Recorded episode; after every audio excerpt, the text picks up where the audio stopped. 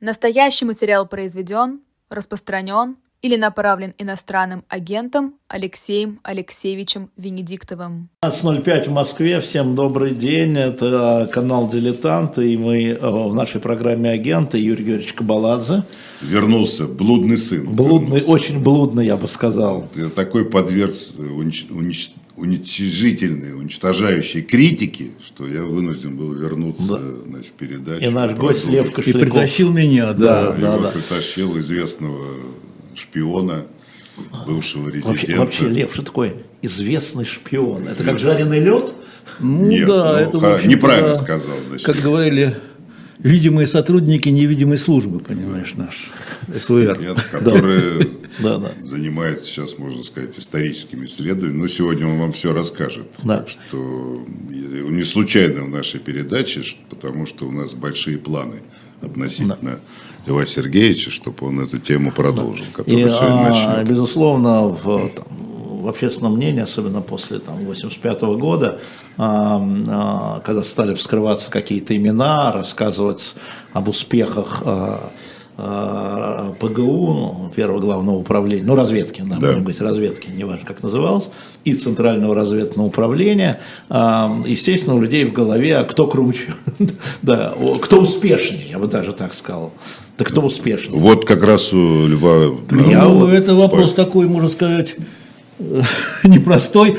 И то, что мы за него взялись, ну да, это известная смелость, наверное, и плюс э, так как-то вот сейчас при наличии свободного времени, мысли о жизни, о прошедшем, как-то вот э, сложилось, хочется понять вообще, э, как мы существовали, боролись, за что и с кем.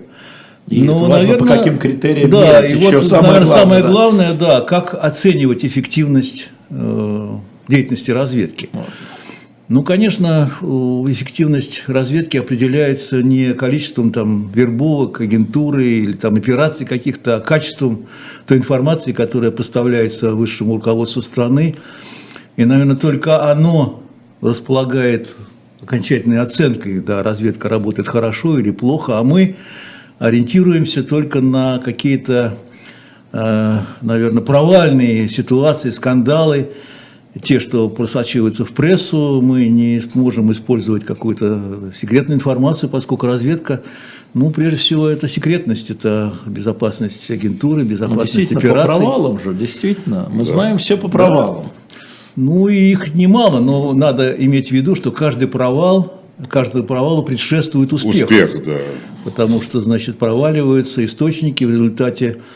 Ну, мы поговорим, э, как это происходило. И, собственно, моя вот сегодня программа. Хочется, конечно, говорить о успехах, о героях, но э, разведки, да, связано с какими-то и трагедиями человеческими, и э, неуспехами, и, ну, действительно, провалами. А, а если все-таки, вот, ну, понятно, что было противостояние, да, но я так понимаю, что разведчики же не боролись с разведчиками, с разведчиками боролись контрразведчики. Какие были вообще взаимоотношения, а, Юр, в твое время или в ваше время между там а, объявленными резидентами в третьей стране? Вот, например, да, как замерить, да? Вы знаете, что он резидент и вы резидент, объявленные. Но это объявлено, это все-таки явление совсем последних лет. Хотя в годы войны, допустим, советский резидент, э, представитель, так Ну, называемый, представитель. в Лондоне, он был официально известен англичанам. А Гувер, например, в Соединенных Штатах не допустил, чтобы был официальный представитель. Но все-таки какая-то предыстория была. А уже в годы перестройки, когда КГБ исчез, и когда вот новые всякие веяния, тогда был такой институт вот открытых э, ну, или резидентов, или Но все равно представителей. как- какое-то там, вот в третьей Не, ну в стране. мое время такого не было. Мы все, в общем-то, были под крышей. И, э, ну, конечно, и э, когда работаешь в стране, то мы знали резидента американского, Я про английского, я- я да. про это, да. Ну, мы корректно общались на приемах, подходили к друг другу, улыбались, э, выпивали иногда. Но у нас не, не было какой-то враждебности, а наоборот были какие-то очень корректные такие отношения правильные. Тем не менее, это был наш противник. И вы как раз говорим, говорим, говорим о э, сегодня вот я хотел как раз поговорить о э, работе такой наверное, достаточно специфичной. Это о работе внешней контрразведки по проникновению взаимному в спецслужбы. Это я даже не понял. Объясняйте. Ну, вот, наверное, одна из задач разведки – это обеспечение собственной безопасности и этим занимается внешняя контрразведка, которая существует в каждой спецслужбе. В ПГУ это было управление К, которое, собственно, э, в представлении обывателей это было такое вот подразделение, которое шпионило за женами там дипломатов, делало всякие гадости сотрудники. А на самом деле главная задача управления К и внешней контрразведки, это было проникновение в спецслужбу противника, то есть проникновение в ЦРУ или угу. в Ми-6. Если, если говорим про американцев, да, ЦРУ, и, да. конечно, наряду с этим да, обеспечение общей безопасности загранучреждений там, и сотрудников. Это очень серьезное подразделение, о нем мало, в общем-то, известно. И сегодня как раз я вот хотел наверное, сосредоточиться вот на этой его деятельности по проникновению взаимному спецслужбе, где были успехи и у них, и у нас, и ну, вот это можно как бы сравнивать, вот эти вот угу. эффективность э, работы э, разведок вот по этим критериям. И, ну, например, чтобы было понятно, о чем речь, потому ну, что это теоретически. Наверное, такое. да. Но кроме э, практически это, наверное, борьба, которая проходила во всю, как бы, сквозь историю всю деятельности разведки, начиная с ее создание, собственно, проникновение, наверное, в, рам, в среды белой эмиграции, это тоже было э, связано с проникновением, как бы, в общем-то, в иную среду и в спецслужбу э, соответствующую. Наверное, первый этап как-то нашей вот работы, если говорить 30-е, 40-е годы, это, безусловно, этап идеологический. Это Э, наши э, источники, э, в основном коминтерновцы на основе близости к марксизму, интересу к советскому эксперименту, наверное, антифашизм. И, конечно, здесь доминирование советской разведки было, наверное, всеобщим. И, конечно, мы прежде всего говорим о бриллианте, это кембриджской пятерки, это о проникновении в английскую, прежде всего, спецслужбу. А ведь ЦРУ еще не было. ЦРУ создано только в 1947 году. И, наверное, у нас, э, кроме кембриджской пятерки, мы знаем о успехах в атомной в атомном проекте, который во многом ускорил создание советской атомной бомбы. Это, в общем-то, проникновение в английское адмиралтейство, которое, в общем-то, читали угу. все донесения, э, так скажем, по этой линии.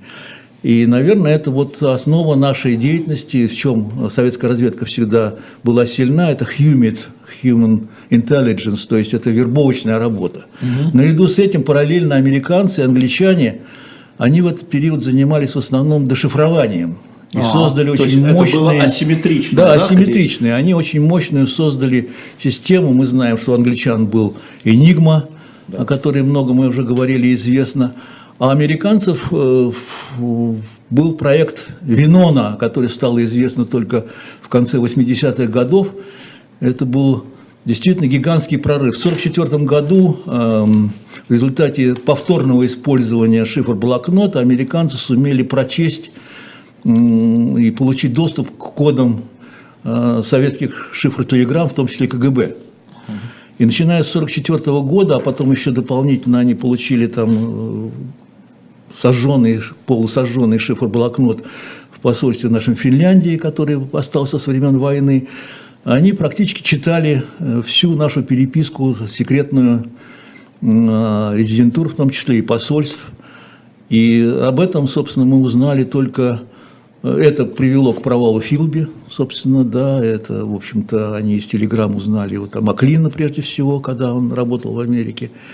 И, э, ну, вот Филби, собственно, пел первый сообщил где-то о том, что такой э, проект существует. И надо сказать, что, наверное, это всегда было так, что американцы нас опережают, опережают немножко в технической области, в электронике, электронной разведке, а советская разведка всегда была сильна вот этим вот человеческим. Ну, до определенного этапа, надо сказать, потому что уже в конце, наверное, 50-х годов, после 20-го съезда, венгерских событий, конечно, идеологическая основа, она э, ослабевает. И начинают действовать, наверное, другие какие-то, э, другие элементы. Это вот как раз начало такой нарастания холодной войны. В результате Веноны американцы и англичане получили представление о масштабах деятельности советской разведки, о которых они не подозревали до этого. И ужаснулись. И ужаснулись, и, конечно, предприняли очень жесткие меры по созданию мощных контрразведывательных служб. То есть макартизм имел под собой какую-то ну, основу. Да, несомненно. То есть это не сумасшедший сенатор Маккарти, когда, которому всюду мерещились Да, шпионы. практически вся американская компартия, она работала на советскую разведку, ну, собственно, Коминтерн. И, наверное, там были, в общем-то, десятки агентур, агентов, которые были, в общем-то, Особенно, конечно, Манхэттенский проект. Да, пронизывали мы взорвали свою собственную бомбу, никто не ожидал, что так быстро мы, мы украли, по существу, все эти секреты, ну, повторили да. американскую бомбу на первом этапе. Так. Ну, по поводу вот э, Филби, пятерки, какое-то есть интересное такое высказывание Тэтчер, приписывая, может быть, придуманное, что она говорила, что вот мне докладывали, что в Англии самая сильная разведка, но я не знал, что она не наша. Ну, такой, да. Такой английский юмор. Да, английский, английский юмор. Так она, в общем, была человеком остроумным наверняка. Ну, наверное, вот где-то, если мы говорим о противостоянии спецслужб и проникновению, где-то уже в конце 50-х годов появляются первые перебежчики из Советского Союза. Ну, один из первых, наверное, был Петров в Австралии в 1953 году. Это был отозван, и он боялся вернуться, потому что он был близок как бы, к кругу Берия и боялся угу. репрессий. Э, был крупный скандал. И вот интересно, что я в Австралию попал, э, приехал на работу в 1977 году. Угу. И первый вопрос, который мне был занят, это, задан, это вот о Петрове. Прошло 25 лет. Прошло 25 лет. Мы, я даже о нем, ну, как-то мы там вспоминали, знали, что такое есть, но я не изучал, не делал никаких там связанных с этим событий, считал, что это давно история минувших дней. А оказалось, что для австралийцев это вот сегодняшний день, они до сих пор это вспоминают, и, в общем-то, э, было главной такой, одной из тем, всегда обязательной темы для беседы с любым австралийцем. Ну, потом вот, наверное, в 56 году, в 59 году появился у нас... Кстати, можно вопрос? Может, вы знаете, если нет, так скажите, вот когда а, там, ну, снос, Берия сносил Ежова, да, и, а Ежов э, Егоду, а, российская разведка, ну, была практически советская. Были отозваны, вот вы сказали, отозваны, расстреляны, отправлены в лагеря, ну, в общем, разрушены. Да. А когда снесли Берию, не трогали? Ну, в меньшей степени. 55 Нет, вот ну, в меньшей степени, конечно, они в основном это касались внутренней, наверное, контрразведки. А разведку, по-моему, это в меньшей степени касалось, может быть, только индивидуальные, индивидуальные какие-то отдельные были случаи репрессий. А, в принципе, в общем-то, не было. Но разведка тогда формировалась, конечно, такими кадрами, прошедшими войну, очень ага. опытными. И вот мы с Юрой еще застали остатки этих людей – действительно с таким опытом военным, и это были, в общем, люди камни. И с них кремни. можно было делать кремни, да, и с них можно было, конечно, брать пример, и они, так скажем, представляли вот эту вот э, разведку такую э, от земли, и довольно презрительно относились к, там, к таким написаниям телеграмм или там каким-то угу. активным мероприятиям, которые мы ну, тогда начали военные, увлекаться. Да, не военные. Ну, такой, Воевавший, да, в общем-то, получил документ, переправил его, там, встретился с агентом, был тайник, э, такой работа, в общем, такая, в общем-то, угу. на земле. Ну, э, вот в 50-х, конец 50-х, 60-х годов появляются первые вот э, перебежчики с э, Советского Союза, сотрудники в основном разведки. Это вот Попов был грушник, военный разведчик, э, который здесь арестовали. Кстати, интересно, что вот Попова... Подожди, его отозвали все-таки в результате? Или... Да, он, нет, ну его, собственно, засекли здесь, в Москве он уже угу. встречался с английским э, разведчиком, и его засекли, его жену на э, тайниковой операции. Причем интересно, что контрразведка, так скажем, ну, где-то в публикациях говорится о том, что это вот в результате бдительности наружного наблюдения засекли тайниковую операцию вот, Попова и... А нет, извините, это э, Пеньковском. Э, да, Пеньковском ты рассказывал Да, эту да, историю. да, ну, это Жена в подъезд. Да, да, зашла, жена да. в подъезде говорит, что засекла. На самом деле, оказывается, это дал наводку Блейк, который э, сообщил, что он не знал конкретно, но сказал, что э, по его данным, жена вот этого Чисхольма, этого разведчика, резидента, который поддерживал связь, участвует, в, под- помогает мужу.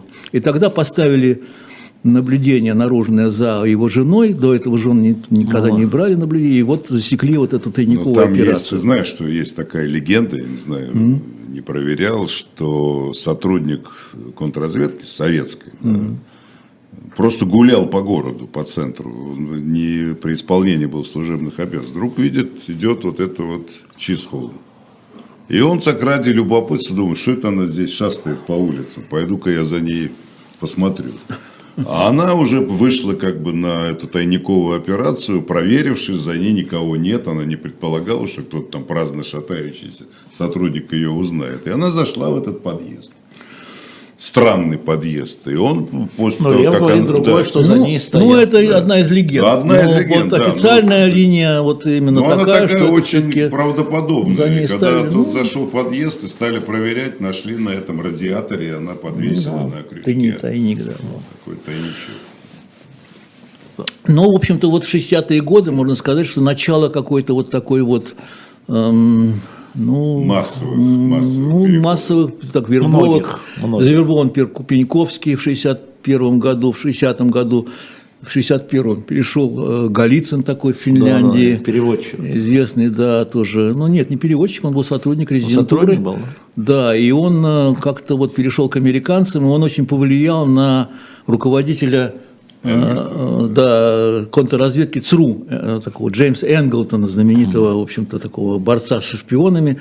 Внушил ему, что ЦРУ про, значит, имеется внутри агентура КГБ, Пронизано. пронизано, да, Энглтон начал там беспощадную борьбу, и, в общем-то, из- там измучил сотрудников Здесь- своих, там Извините, я многие просто секунду перебью. поломал. Значит, дело в том, что Энглтон был близким другом Филби. Филби, да. Да. И они постоянно встречались, и тот на него очень влиял. да. И когда Филби оказался советским, значит, раз- разведчиком, Ну у него помутнилось, видимо, в голове. У него просто крыша поехала. Но он никак он не ожидал, что, значит... и- А раз Филби был советским шпионом, то значит все остальные тоже вокруг него. И у него такая паранойя возникла. Там он нанес скорее больше ущерб вот эти Да, свои маниакальные подозрительности. Ну да, он там сломал многие судьбы Да. многих там э, сотрудников ЦРУ и, в общем-то, какие-то сорвал операции.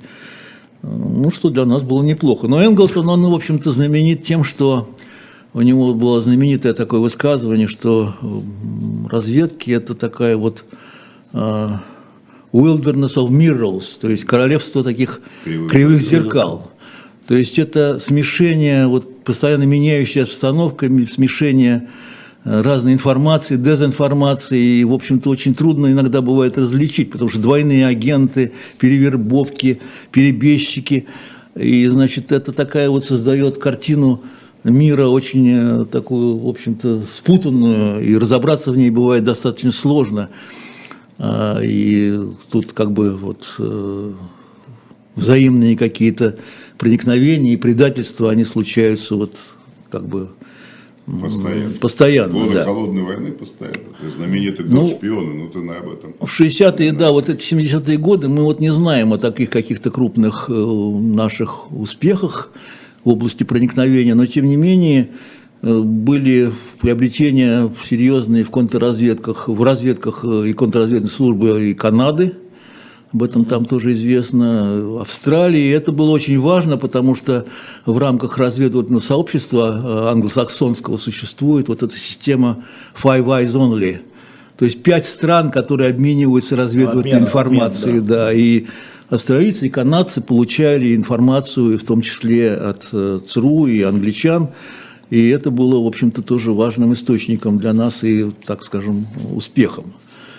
Ну вот в конце 60-х годов уже начинаются крупные такие интересные приобретения э, СВР. Ну, прежде всего, это 67 год, это э, Джон Уокер, офицер Атлантического флота, который в Риме пришел и, в общем-то, э, ну, Сам пришел. да, сам пришел. Ему надо сказать, что ну, все вот эти вот как бы приобретения проник- по проникновению, они э, как бы это Добровольцы. добровольцы, да, это приходы, walk-in так называемый, по, э, у нас называется это добровольцы, да, а там у них walk-in, которые приходят и сдаются, потому что вы понимаете, что подойти с нейтральных основ и завербовать там сотрудника ЦРУ где-то там сбоку, не, это невозможно. Это, наверное, и надо сказать, что, в общем-то, все разоблачения какие-то, они, наверное, не в результате там какой-то бдительности или деятельности контрразведки, а это, в общем-то, сдача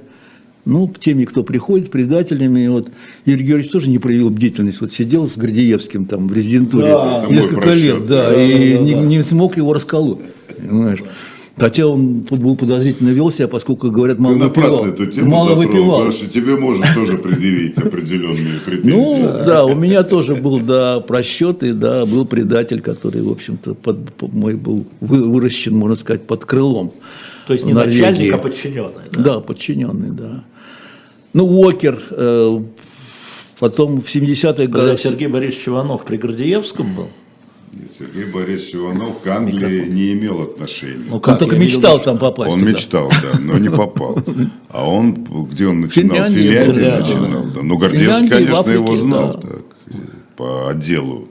А потом он в Африке, нет, он как бы был, вышел сухой. чист, вышел сухой, сухой. вышел из воды, Да, то да, есть да. он по делу А Гордеевской почему войны. все говорят, что Сергей Борисович занимался Англией? Ну, был в английском отделе. Он был в английском отделе, он действительно готовился работать в Англии. Он действительно туда съездил на какую-то Стажировку, практику, да, стажировку, да. да, жил там в английской семье. И когда он уже приехал в Англию в качестве министра обороны, он попросил, чтобы его свозили вот в эту семью. Как Он трогательно. Да, да, да. То есть он сохранил такие теплые воспоминания об этих англичанах и вообще с пиететом относился к Англии, что делает ему честь.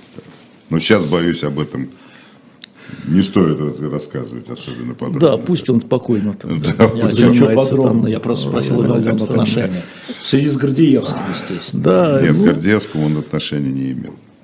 Ну, для нас Гордеевский, он как бы повлиял на наши судьбы, и вот я тоже готовился, кстати, в Англию к поездке, и, к счастью, вот из-за Гордеевского, из-за счастью. решили, что да, меня, наверное, надо куда-то упрятать подальше, в Англию не пустят, и поэтому я отправился в Австралию и не попал вот под этот вот э, Под как раздачу. выгон, под раздачу, Под да, выгон, э, Массовый. массовую, да, и, в общем-то, как-то судьба А моя скажите, сложилась мы все время будем так петлять, а скажите, вот сейчас, а, и тогда, Юра, какой был, 83-й выгон? Восемь- вообще год шпиона считается 85-й, 85-й. когда стали. А, вот а, когда а, страны выгоняют массово Да. а, людей, то они правда знают, а, то есть они знают, что вот эти там 37 человек, Нет, ну, то- 85-й или просто год- вот по алфавиту. 85-й это не год шпионов, но это не выгоны. Это, наоборот, про выгоны. разоблачения, аресты, массовые агентуры, прежде всего у нас, э, в России, ну, в связи с тем, что были завербованы вот два крупнейших, можно сказать, успеха, успешнее, это вот Эймс, А. ЦРУ, который собственно, отвечал за, За разведку, отдел, да, да. за русский отдел. И вот Хансен, аналитик э, ФБР, который также владел вот этой информацией. Вообще- это как раз вот, наверное, одна из таких трагических историй, наверное, советской разведки и первого главного управления, когда ну, вот, э, Эймс э, предоставил список 15 агентов, Российских, советских Да. граждан. советских да. граждан, и большинство из них сотрудники ПГУ и ГРУ. Вообще то, что ты спрашиваешь, массовые увольнения, выгоны, Выгоны. это ноу-хау англичан. В Ну, массовое 71 увольнение, году- 71 год, Лялин, 71 да, год, когда такой. Лялин такой был разведчик, он ушел к англичанам, и они под это дело выгнали 100, 101, по-моему. 101, да. Но не, э, некоторые из них уже не были в Англии, просто их э, Список догонку да, объявили персонами Нонграта. Но вот это был первый такой массовый выгон, а нам нечем было ответить адекватно, поскольку такого количества просто английских там разведчиков в Москве не было. Не, ну вот когда выгоняли, они знали, что это сотрудники ПГУ? Ну, как- или они просто... Как правило, как правило, они, конечно, знали. То есть Хотя, они ведут реестр, я бы да, сказал. ну конечно. Ну, если у них агент Гордеевский, который знает всю резентуру, который не просто сказал, что кто есть кто, но и сказал, кто чем занимается.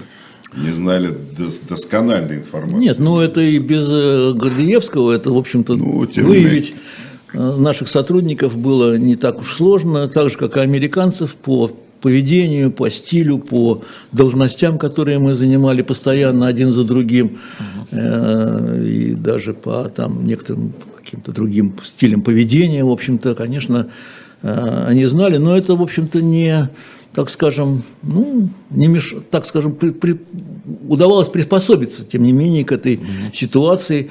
И, конечно, самое худшее было, когда начинались публикации в прессе, да, и тебя начинали полоскать и называть твое имя, потому что ты становился тогда токсичным для общения. А до этого... ну, Иностранный агент. Да, да, иностранный агент, но тем не менее как-то, в общем-то, мы умудрялись, и, наверное, тогда вот разведка ушла вот в эту вот э, ситуацию, когда действительно э, агентура вся, она приобреталась за счет добровольцев. Ну вот, э, наверное, основа вот всех этих, так сказать, что толкает э, людей на вот такие, такой шаг? Ну, вот Ну, была идеология, вы говорили, Да, но были деньги, естественно. Деньги, ну, да, и сейчас вот это вот американцы придумали такое вот сокращение, называется MICE. Это значит money, деньги, I, ideology, C – это компромисс, компрометация и ego. То есть Да, личные личная какая-то Какая-то вот личная история, да? Личная история, да. И вот надо сказать, что у всех вот этих, э, это вот комбинация вот этих вот, этой, ну, у нас называлось это основа вербовки. Э, И никогда не бывает одна, то есть человек только из-за денег или только там э, скомпрометирован. Это всегда так комплекс каких-то вот э, таких мотивов. И эго, кстати, играло огромную роль, потому что, значит, вот и Эймс, и ну, Ховард, например, или там другие наши приобретения, они переходили в результате того, что считали, что они недооценены. Их, значит, Обидно. Да, обидно. Обидно. И вот я докажу, да, я покажу этим всем, значит, вот бюрократам, чего я стою. Э, И это было иногда таким ведущим мотивом, можно сказать, для... И с нашей стороны, наверное, и у нас такие были люди, и у них. И Гордеевский, я думаю, тоже частично он считал, что он недооценен, наверное, потому что он действительно был интеллектуал. Ну, да, и- прихожу к мнению, что он был такой убежденный враг, да, противник э, вот, коммунистического строя, противник. То есть это все-таки пока не, не названы какие-то причины, что он деньги брал или что он это делал из-за денег. А было просто такое идеологическое, вот, он же себя как бы считал советским Филби. Вот он пошел по пути Филби.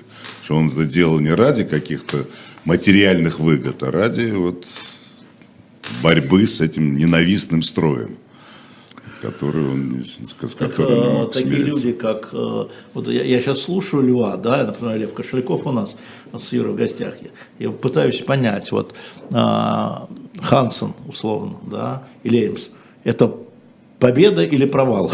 Победа, конечно. Нет, ну, Ну, они, да, но ну, они, сидит да, пожизненно. Пожизненно. Нет, ну, тем для не него-то менее, это, конечно, для него трагедия. это трагедия, провал, но он, в общем-то, конечно, принес очень ну, много таких ценной Нанес информации, ущерб нанес колоссальный. ущерб американцам, потому что подготовка каждого агента, операций каких-то, она требует огромных затрат материальных, э, ну, людских и других. И я как раз хотел бы вот рассказать об одной операции, которая э, ну, как-то меньше известна. Это такой вот эм, э, сотрудник Агентства национальной безопасности, это как раз вот эта вот шифровальная служба для шифровки э, электронной разведки, мощнейшая значит, э, служба в Америке, э, который был там эм, одним из ведущих таких аналитиков и обладал полной информацией по эм, э, вот, операциям всем В Советском в Союзе. Советском Союзе, да. И, в общем-то, вот э, он раскрыл одну из крупнейших таких вот операций, если говорить о том, какой успех э, достигается в результате таких вот операций наших разведчиков. Это американцы в 1970 году разработали новую технологию. Это снятие, съем информации с кабелей бесконтактно. И в течение двух лет, с 70 по 72 год, э, на фирме Bells, знаменитый, как бы телефонный, телефонный да, да. Был, был создано такое вот мощнейшее устройство э, э, для вот такой снятия информации. Бесконтактный. А, бесконтактный, да. И, собственно, объектом такой операции был кабель, который был проложен по дну Охотского моря, связывающий базу советских подводных лодок на Камчатке с э, штабом э, ВМФ. ВМФ, да, Тихоокеанского флота в Владивостоке. Кабель несколько там сот километров по дну Охотского моря на различных глубинах. И по нему велись, естественно, все переговоры по заданиям, по расстановке сил, по каким-то планам. Американцы создали вот такое вот устройство весом 6 тонн, Уё. Э, размером длиной 6 метров, Перевезли диаметром такой, да, какой вот такой квадратный цилиндр такой. Под это построили специальную подводную лодку, и на ней как-то вот сумели поместить вот это вот устройство на этот кабель. А, раз в месяц подводная лодка приходила туда и снимала магнитную ленту, поскольку там не было излучений никаких. И они, этот кабель действовал, эта операция действовала в течение 8 лет, до 1980 года. И, конечно, объем информации, который был военный получен, достаточно серьезный.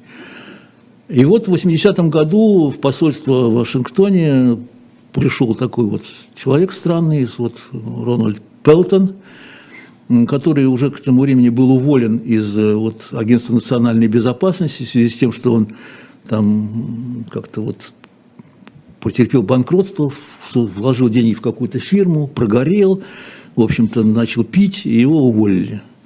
И вот, значит, будучи в отчаянном положении, с долгами какими-то там, ипотеками, не знаю, еще с чем, он пришел и вот захотел, значит, немножко подзаработать. И его приняли там. Он пришел за ипотеку. Да, грубо, пришел, грубо говоря. Пришел да. за ипотеку, да. И, Слышь, Юра? Его да? там приняли а, поняли, что это, в общем-то, он достаточно важный ценный человек. Его там переодели, сбрили бороду, и ночью вывезли на машине там из заднего хода.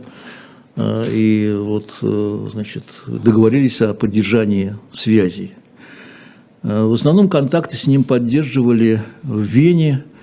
Он обладал феноменальной фотографической памятью.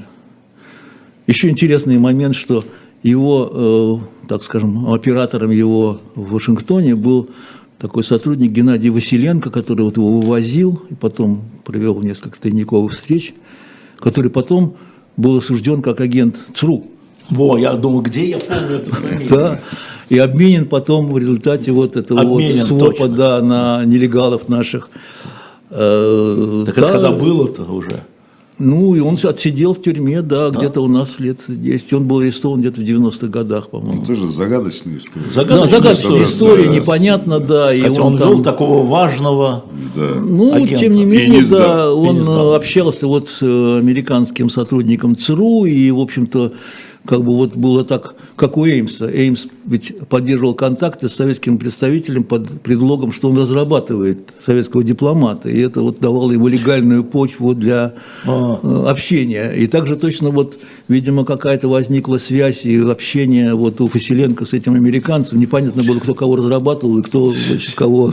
И это вот как раз говорится об этом Wilderness of Mirrors, этим искажения да, да, да. Э, этих пейзажа, да. и, в общем-то, кто кого сдавал и как непонятно. Ну и поэтому вот, э, значит, он пришел, и с ним поддерживали контакты, несколько встреч было в Вене, где он сдал, вот прежде всего, вот эту вот операцию Ivy Bells это называлось. Кроме того, он рассказал о мощнейшей системе прослушки, которая находилась в посольстве американском в Москве, наши узнали тогда, что американцы слушали все каналы вообще закрытой связи э, по вот эти вот радиотелефоны и другие.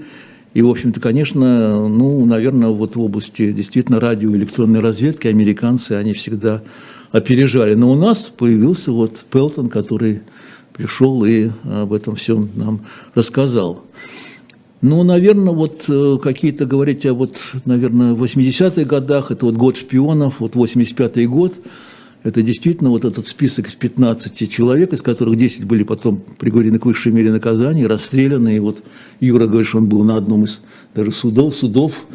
Да. И, конечно, это было... Был, нет? Я просто молодых сотрудников Зри... возили, чтобы да, вот, как бы для... не повторяйте этих ошибок. Так, да. не... Ну и было, конечно, такое вот время тяжелое очень в ПГУ, когда действительно э, было, в общем-то, непонятно, что происходит. Ну, то же самое, кто шпион, быть. да, как, да кто, как в ЦРУ. Нет, ну и мы никогда а вообще кто у нас не... был Энглтон? Да, не могли...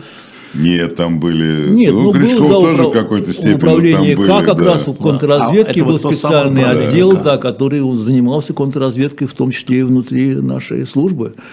А, и ну, они вот вели в основном вот этих вот перебежчиков всех, это вело вот управление К, эм, ну, управление К, которое возглавлял некоторое время вот небезызвестный Калугин.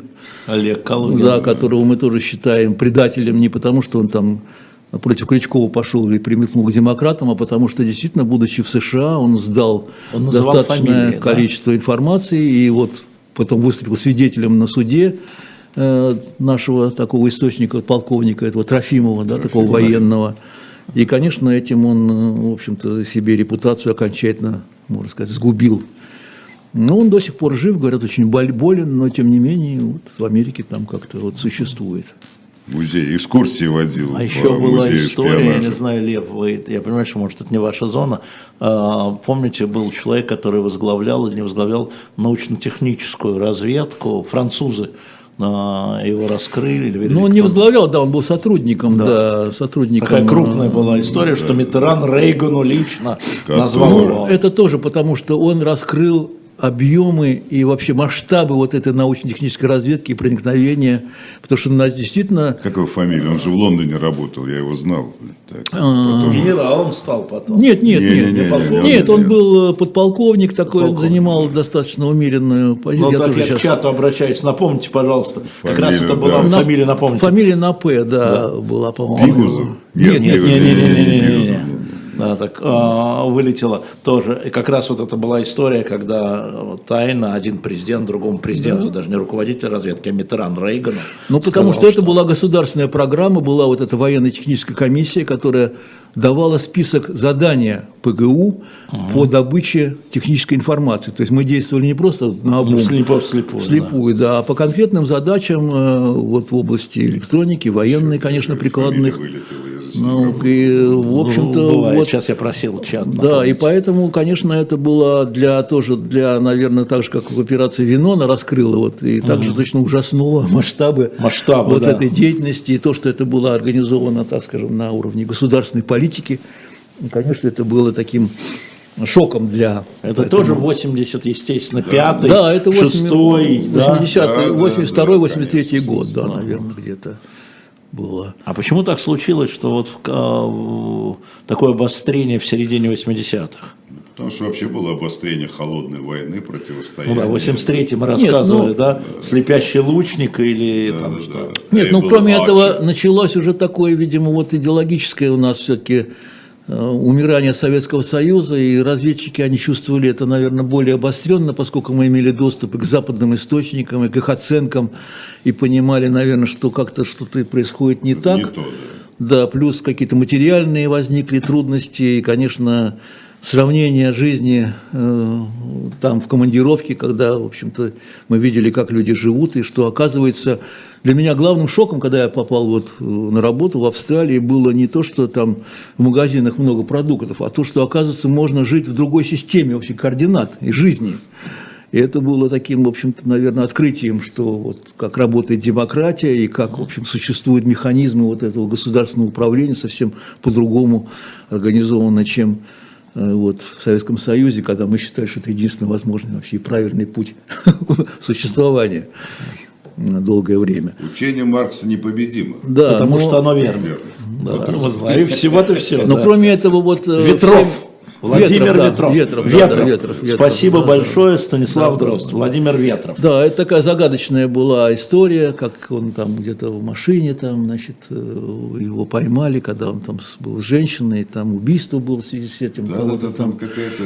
э, там, в общем-то, его Его случайно. посадили за убийство, Да, и он потом... то ли любовницу убил, а потом уже в тюрьме стало ясно, что он, значит, не просто убийца, а еще и шпион. Да, ну и вот, наверное, еще вот я хотел сказать, что американцы в 1979 году приняли программу такую, называлась она операция «Courtship», то есть такое ухаживание.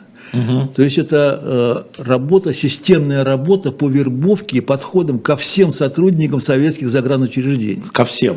Ну, практически ко всем, Тотально. сто процентов, тотальная. Да. И, в общем-то, вот на этом они поймали, обеспечили вот, э, вербовки нескольких сотрудников ПГУ, которых поймали, там кого-то на мелком каком-то там А была история, помню, что-то в магазине там. крал. Да, что-то там, ну не что-то В крал. Англии ты рассказывал, что в Англии. Нет, что- Столько, Ну, столько всего было. Ну да, ну там какие-то торговали за водку, там что-то обмены какие-то в были Америке, там в Америке, да. сотрудника, Он пришел в магазин, ему нужно было купить там, я не знаю, проигрыватель, а денег не было. А ему этот продавец, продавец, кстати, из Тбилиси, владелец этой лавочки, я Ну, под Тбилиси знал. Ну, Грузины всегда забавный, да. вот влезут в какой-нибудь, Да. И он ему сказал, что да не надо деньги, вот в посольстве, в магазине продается водка. Ты мне принеси водку. Да, принеси мне Ну, ящик по дешевке, водки. два а там доллара она стоила была, да. копейки. Ну Водка да. дорогое удовольствие в Америке. И он ему принес этот ящик водки. И когда обмен состоялся, к нему подошли и сказали, так, минуточку, вы знаете, что вы нарушаете законы США, так здесь нельзя водкой торговать. И на этом его, значит, завербовали. И вот я как Примитив, раз знаю, а? прими- ну, Ну, абсолютно, ну, так вот он Водку оказался слабохарактерным, не доложил, и они его, значит, А, не скрутили. доложил он. Да, и я был на процессе, вот как раз Лев вспоминал, судебный процесс. И, Это был Моторин, по-моему, фамилия ну, да, это Моторин, да, Моторин, да. Поч- Причем имел продолжение, поскольку в один прекрасный день ко мне в пресс-бюро, я тогда возглавлял пресс-бюро, пришли, пришла его мать, уже такая старушка и жена. И мать рыдала, говорит, ну неужели моего сынка, значит, сыночка любимого расстреляли так. И тяжелейшая была у меня тогда беседа, как было матери объяснить, что ну, вот решение суда.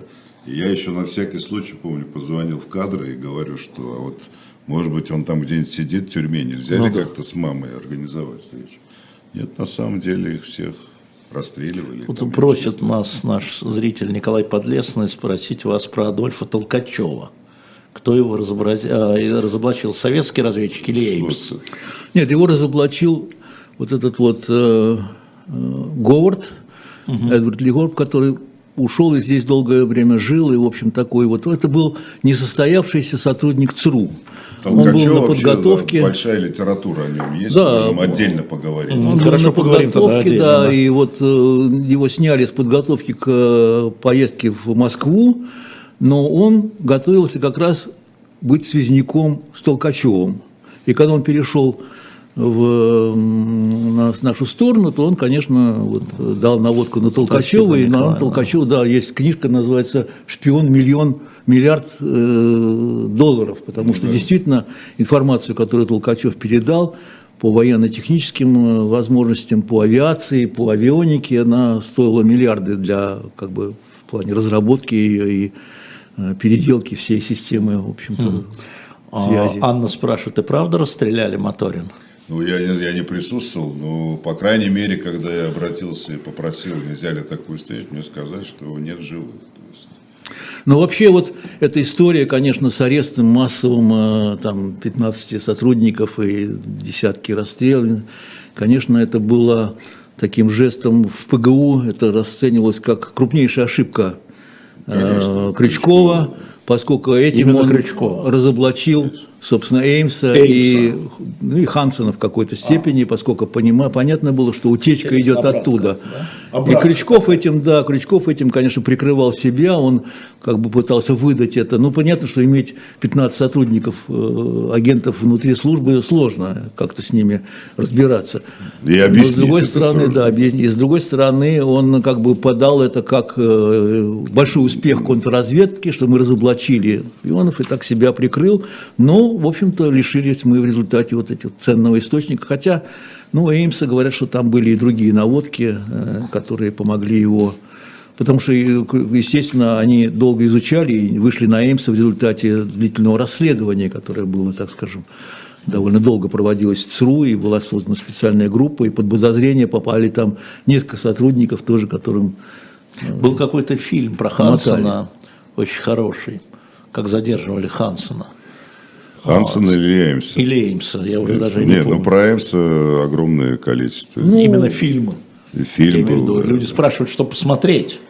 Ну, по- порыскайте в интернете, так, там- наберите Эймса. Эймс и выдаст- кино. Да. Да. Ну, я не знаю, да, какие там фильмы были созданы, но, Были, в общем-то, были, да. конечно, они не всегда отражают действительность. Ну, всегда не отражают. да.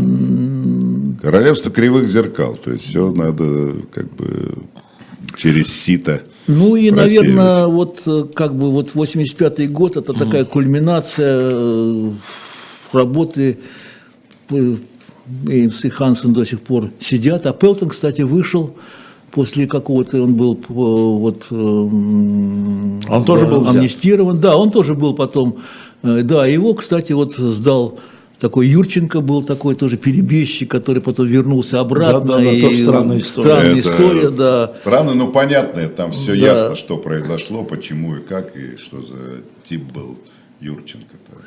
И тоже вот королевство кривых зеркал, потому что Юрченко, когда он сбежал, его опрашивал и допрашивал Эймс. Эймс. И когда Юр- Юрченко вернулся в Москву и начал там что-то лепить, что он на самом деле там, значит, его там отравили, еще что-то, у Крючкова были протоколы, вообще записи всех бесед его с ним, допрос. Представляешь, что испытал Эймс, когда ему сказали, что, знаешь, у нас есть перебежчик вот высокопоставленный, и тебе надо с ним... Эймс не сомневался, что он знает его так и назовет, а Юрченко на самом деле не знал об Эймсе. Ну там, да, история была такая, что Эймс встречал его на само- с самолета. Да, да. И они сидят в машине, едут вместе. И Эймс думает, неужели этот человек, может, может быть, он знает обо мне. И он, значит, задает вопрос. Скажите, пожалуйста, у вас есть что-нибудь очень важное для директора ЦРУ? Какая-то информация важнейшая? Юрченко говорит, да нет, нету. Ну, понятно, Эймс стал, что, наверное, если бы было вот такое вот, наверное, информация об Эймсе, он бы сказал, да, у меня есть важнейшая информация для директора, пожалуйста, меня свяжите. И это как-то немножко отлегло, но, наверное, он пережил несколько таких тяжелых Конечно, моментов. то есть.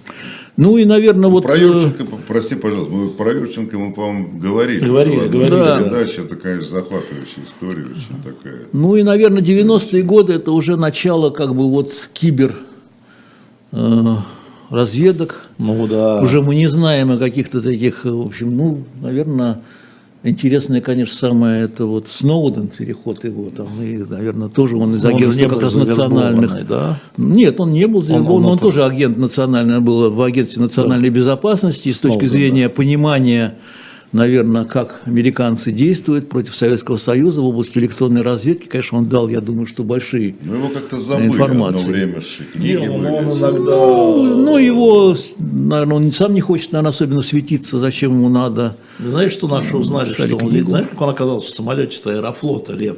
Да. Да, так ему же на свою карту купил резидент китайск на свою карту. И когда самолет взлетел, только тогда снова он летит сюда. Куда? Сюда. Я помню, это была суббота. Ну да, Мы это передали его по здесь не ждали, да. Да, мы не ждали. Мы это передавали по эху, потому что у меня сидел парень, который... э, Суббота нет новостей, он смотрел э, китайские газеты англоязычные. И в одной из них он увидел, что... Снова Ну, вот хитрые китайцы, они не захотели портить отношения Они не с захотели американцами, пор- они да. посадили его Взяли отправили русским. И мне позвонил, ты будешь смеяться, Лавров тогда. Говорит, что за хреновину твое радио передает, какой Сноуден в Россию? Я говорю, это там типа Гонконг Таймс, мы тут, это обзор прессы. Он в футбол играл, видимо, уехал в машине, и вот так узнали. Ну да. Причем на вот- карту открытого резидента китайской там службы. А, то есть Чудеса. отдали. Нет, ну, это отдали такие, просто, да, вот отдали. сюрпризы, которые зеркала. приносят жизнь, иногда совершенно неожиданные, да, вот и не только в разведке, да, вообще в жизни, что говорить. Неож- неожи- неожиданно.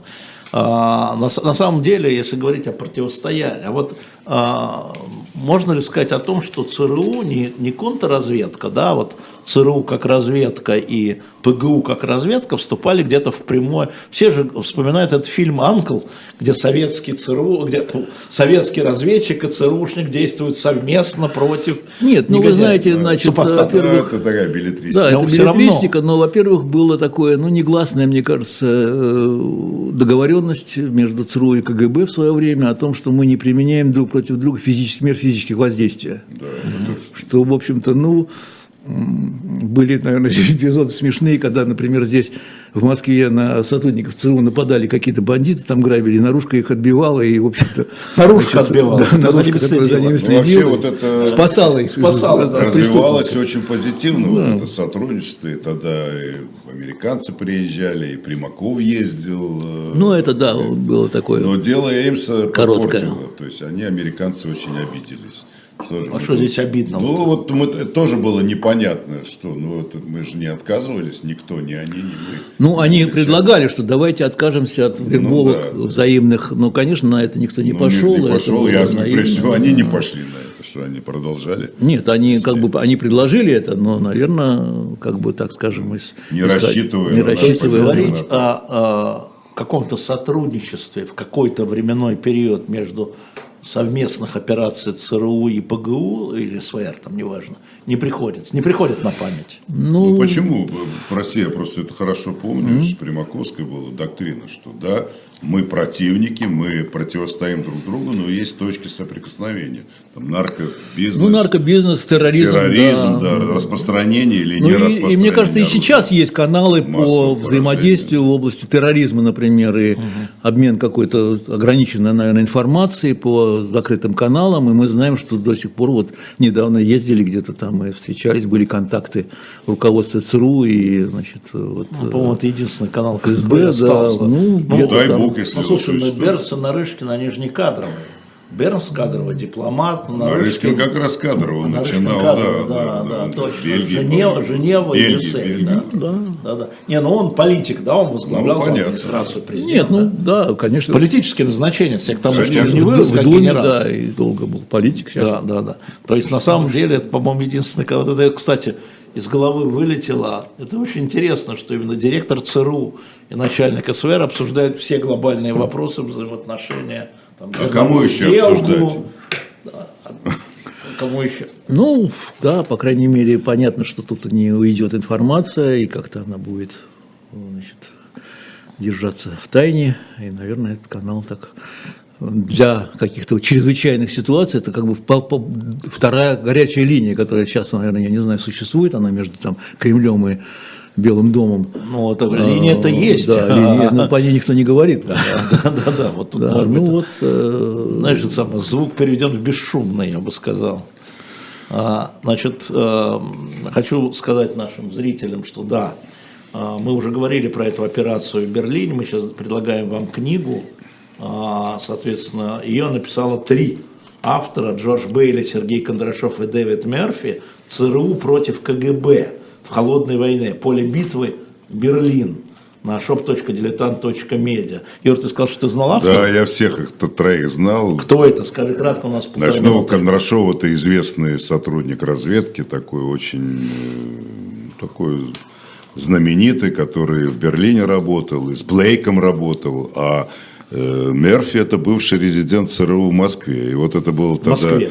да, такой проект книжный, по которому я о нем И много Мерфи раз в Берлине тоже вот участвовал в этом. Мерфи, да, э, Собственно, они вдвоем с двух сторон, как бы вот берлинским этим туннелем Да, да, да, занимались. да, да. И вот был тогда такой проект Хорошо, пожалуйста, с двух сторон написать занимались Берлинским туннелем.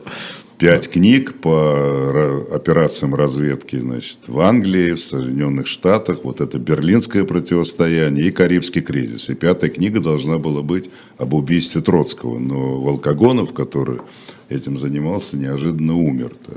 Поэтому, ну, четыре книги были изданы. И вот эту книгу ЦРУ Battleground Берлин она называлась на английском, мы ее презентовали прямо у входа в берлинский туннель, который ну, был раскрыт и такой был Ну, типа музей. Достойный значит. музей, да, да. Мы там А стояли. Бейли кто?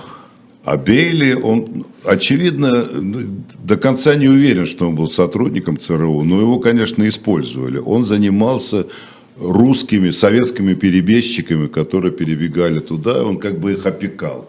Ну, наверняка какие-то связи с ЦРУ он имел. Но они были в то время уже в отставке, такие милые, прекрасные старички. Все были. Меня очень развлекали. и Да, да, да, да. Очень мне нравилось Напомню, что с книга ними общаться. называется «ЦРУ против КГБ в холодной войне. Поле битвы. Берлин». Бейли, Кондрашов и Мерфи. shop.diletant.media. А, у нас в программе а, агенты. Да, Юрий Кабаладзе и Лев Лев Кошельков, Кошельков. который дал мне слово, что он продолжит с А нами мы продол- тут просят сотрудничество. продолжить, Да. тут про- просят продолжить и рассказать про Шандра Радо. Но это война же. Ну, Шандра Краснокопова. Рада это, да, нелегал знаменитый. Да, нелегал, да, но он э, ГРУ. Он ГРУ, это чужие, это соседи. это не наши. Правильное слово? Ну, это соседи, да, соседи. да. ближние соседи. Ближние соседи. А дальние соседи, они на Смоленской. Да, да. Спасибо большое, всем пока. Поздравляю.